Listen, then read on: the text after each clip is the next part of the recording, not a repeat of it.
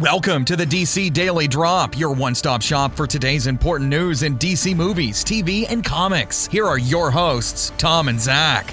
Welcome to a Saturday, July 1st edition of the DC Daily Drop. I'm Tom. And I'm Zach.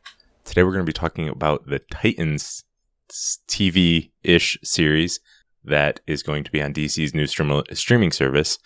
Um, there's been some news on like casting and, or not actual casting, but casting calls uh, for what sounds like hints of, of what characters will be in. And we'll, we'll talk a little bit today about what we want to see in the show and what we think we're going to get for that. Um, but that something called that hashtag show has character breakdowns of, you know, for casting who they're looking for. And it sounds like uh, Nightwing, Raven, Starfire, and Beast Boy, which those are the names we've kind of heard in the past. So uh, I'm curious to see if that's the core four that they will be going with or if there are others, but that's who is listed. And by the way, they're not listed specifically, they're given fake names, obviously, because that's how you do it. Really throws people off. But, um, right. Yeah, so the first one, li- named as John Crossland, he is described as a male, late 20s to early 30s, Caucasian, equal parts charm and impenetrability. John is a cop, nice smile, tired eyes, cool, distant manner. John is haunted by the murder of his family. Who do you think this could be? That's a that's a tough one. Uh, but I'm going to go ahead with Nightwing, maybe. Yeah, I like to think that they chose John as the name as a as a reference to Dark Knight Rises. John Blake Robin did it. um, but yeah, that sounds a lot like Nightwing and a series lead. And it doesn't give a lot of descri- other description. I mean, there's a long description, but it basically says Nightwing without saying it. Yeah, Um, and I, and- I, I'm. It'll be interesting to see him uh, as a cop and a vigilante. Um, I don't know. It'll be interesting to see that both sides. I mean, that's what part of what makes the Nightwing character pretty interesting. Yeah, that's something. You know, he's a lot of times he is a, a cop when he goes off and then goes back to be. I'm really curious how they approach it. You know, is are they going to mention Batman or they just you know specifically mention him? I, mean, I think they probably will without showing him. Um, and you know, talk about his past as a crime fighter, but we don't know if this is Nightwing who it's going to be his first day as Nightwing, or if you know, and he's obviously experienced having been Robin in the past, or if we're going to see a you know, this is someone who's been Nightwing for a while. And by if he's in his late twenties, early thirties, then I would guess he's probably kind of established in Blüdhaven as Nightwing. Yeah, I think at that age for sure. That's it's not like he's going to be become Nightwing on this show. I think he's already he's already been Nightwing for a while uh, at that age. Yeah, and uh, the next description is sounds like Raven. Uh, it's listed as Sarah, female, mid-teens, troubled, bullied, often scared but unwilling to show it. Sarah is a loner, uh, and she's haunted by a dark force inside her. so that obviously sounds like Raven, but uh, with mid-teens being the age, I guess that sort of ages out Aubrey Plaza out of Yeah, the, which everybody has always fan cast her as Raven for as long as I can remember, which she does kind of look a lot like Raven and have the personality. Um, but yeah, that sounds like Raven. I'm glad there there's going to be a younger character, like with Nightwing being in his late twenties. Obviously, they can't call his Teen Titans; they have to call it Titans. But it'll be cool to have, you know, I'm hoping that they have some show some younger characters, which again, that would be different from what we have on DC TV. We don't really have anything uh, with a lot of young younger characters. We've got a lot of mid twenties, late twenties, those kinds of heroes. yeah, and it at least seems just from this um, that like they're setting it up the Nightwings. Like we said, he's going to be a bit older, a little more grizzled. Maybe has seen some rougher stuff, and it'll be nice to see that interaction with some of these newer, younger characters that maybe are figuring out their powers, figuring out how they can help out in the world, and maybe you know Nightwing's a little jaded from what he's seen, and just some of the interactions between that. I'm sure there's a lot of opportunities for good storytelling. And Aubrey Plaza still looks pretty young. She could probably pull it off. I'm sure she could. Um, but yeah, that's a good point that you mentioned with with Nightwing. I'm wondering if this is one who has seen metahumans, seen Mhm. superpowers and, and magical stuff, or if he's just worked with Batman on sort of the street level Gotham crime. Um, I'm really curious to see that too. That's a good point. Yeah.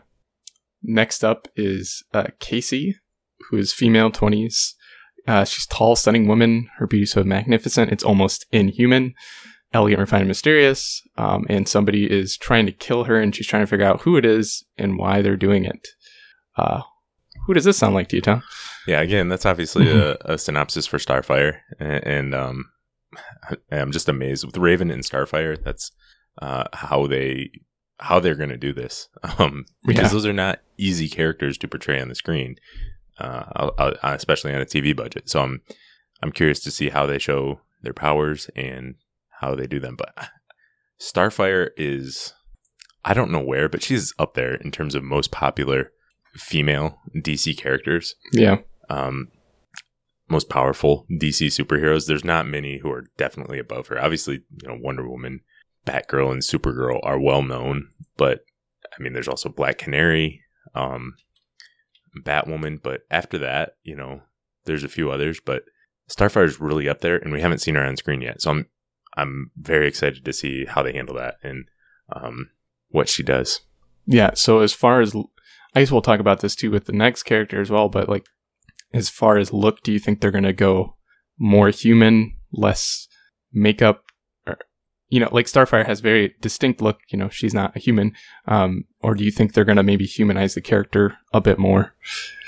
Well, I think that's a good question. I think you know she can obviously be portrayed by a human, but maybe they just give her the green green contacts, sort yeah. of I don't, uh, green whole eye contacts, which would be weird, but I think I really hope they do it because why not? Right. Um, but other than that, yeah, they'll just have, need a fit six foot tall woman, right? To, ideally, but uh, at least to based on her comic book look. But yeah, I don't. Uh, the the next character is definitely the one who will be trickier to pull off.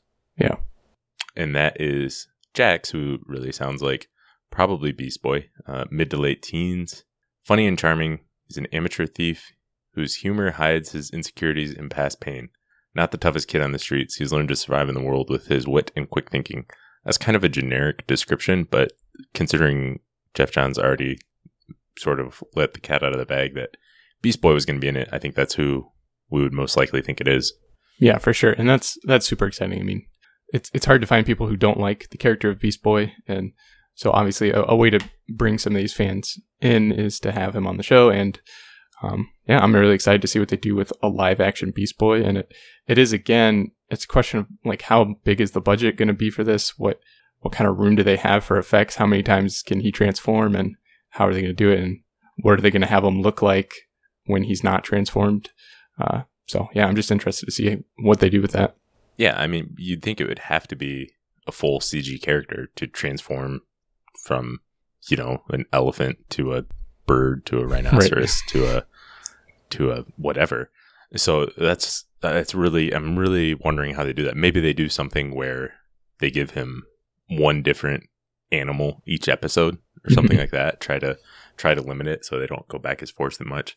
Kind of on Arrow and Legends of Tomorrow, they've had Vixen, which you don't, it's not the same thing at all, but they show glimpses, you know, before she uses her powers of the animal she's harnessing or whatever. And, and they just so show a glimpse of that. And that works good for that. But showing Beast Boy is a completely different thing. Yeah. And it, I, I kind of like the idea you have where they maybe limit him to one animal per episode as opposed to a lot of times to save money on these shows. Sometimes you'll see that almost every episode they'll be like, oh, well, it doesn't work this time because of this. And they just completely skip the expensive looking character's power um, because something is wrong with him. So I hope, hopefully, maybe they, they get to use him regularly. They just don't have to overdo it. Why don't you just say Martian Manhunter? I know, I know, because that's what we're all thinking. Um, yeah, I wonder if it will be like Martian Manhunter, where he's a human 90% of the time, but then they show him, you know, he needs to trample on someone. So they CG something for a quick minute. I, I think that's how they probably will do it now that, now that we've talked about it a little bit. Um, so I don't think we're going to see Beast Boy in full. I wonder if he'll be green the whole time. Yeah, that's, I don't yeah. know. I don't know if that'll take, if they'll like body paint him as green or, or what, you know. Um, but it, it's definitely going to be a tricky to character to pull off. But I'm really excited to see how it works in live action, especially on a TV slash, slash streaming service budget.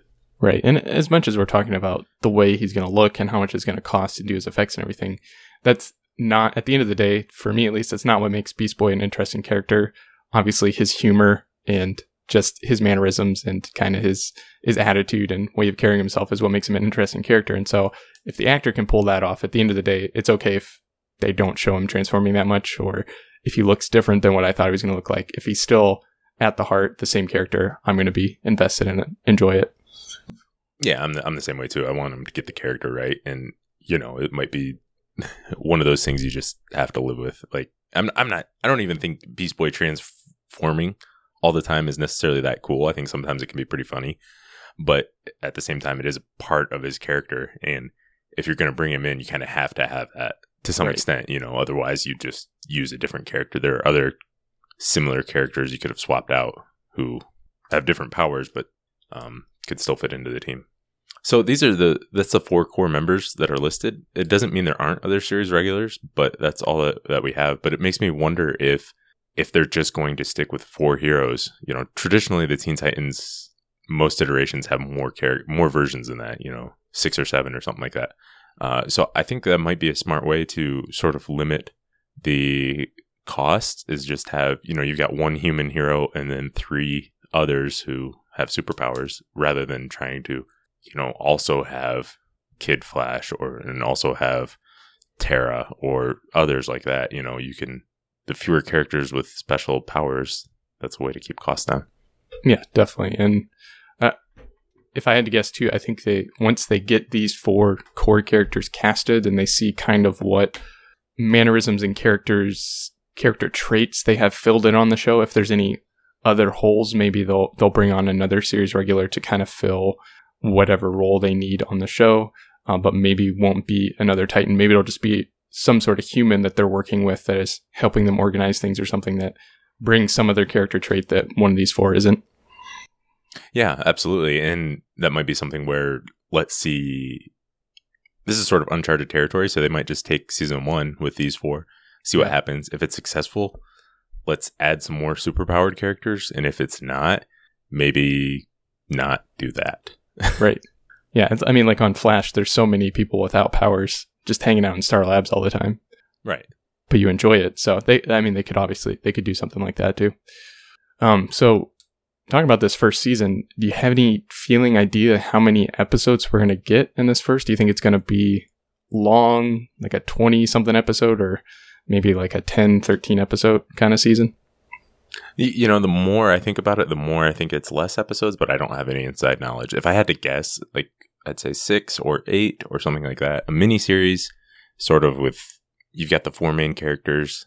Let's do six to eight episodes in the spring, and if it's really successful, we can come back again and do a second season that's again six or eight episodes in the fall or something like that. I would sort of rather have that than throw out thirteen episodes and see what happens. I, I think I agree. Um, like you said, this is pretty uncharted waters. This is not going to be, this isn't on a regular TV station. It's going to be streaming and they really don't know what the demand is going to be. And so if I were doing it to be safe, I would do like a, like you said, like a six, eight episode short, little compact, maybe just even one big story that just arcs across Right. those six. That would be great. So I hope they do something like that. Yeah, I think that's what they're doing, but again, we don't know for sure, and I would I would love to see that. Um, but I, I'm sure they know the demand is there, but it's just a matter of how many people, when the time comes, will actually you know put credit card into system Right. and say, "I want this every month. Give me more." Exactly. Um, and so another kind of offshoot of that question is if they are doing a short season like we both think they are, would you release all of those episodes at once or one at a time? I'll I'll tip my hand first and say that I would I would hope that they would release all of them, especially if they do a short like six episode little mini series. I would hope that they would just release them all at once instead of every week or every other week or something like that, and just give people a chance to binge them all, get really hyped up about it, and then talk about it. Um, but that's just my personal hope. I think so. Um, I think that's the way streaming is going. That's sort of my preferred way to watch stuff is in the binge format as opposed to weekly or, or whatever. Um, just because I think you retain more, it's more enjoyable experience. So I think that's what they'll be going with. Um, stepping back, thinking from a business perspective, though, it might be smart to do it in like do it in a weekly format or do it in like two chunks, just so you don't get people who sign up for a seven day free trial or, Right. or sign up for one month, watch everything that's new, and then cancel it and come back later. Um, especially if they only have if they drop Young Justice and Teen Titans right at once, and then have nothing for six months or a year, you're you're probably going to get people who cancel.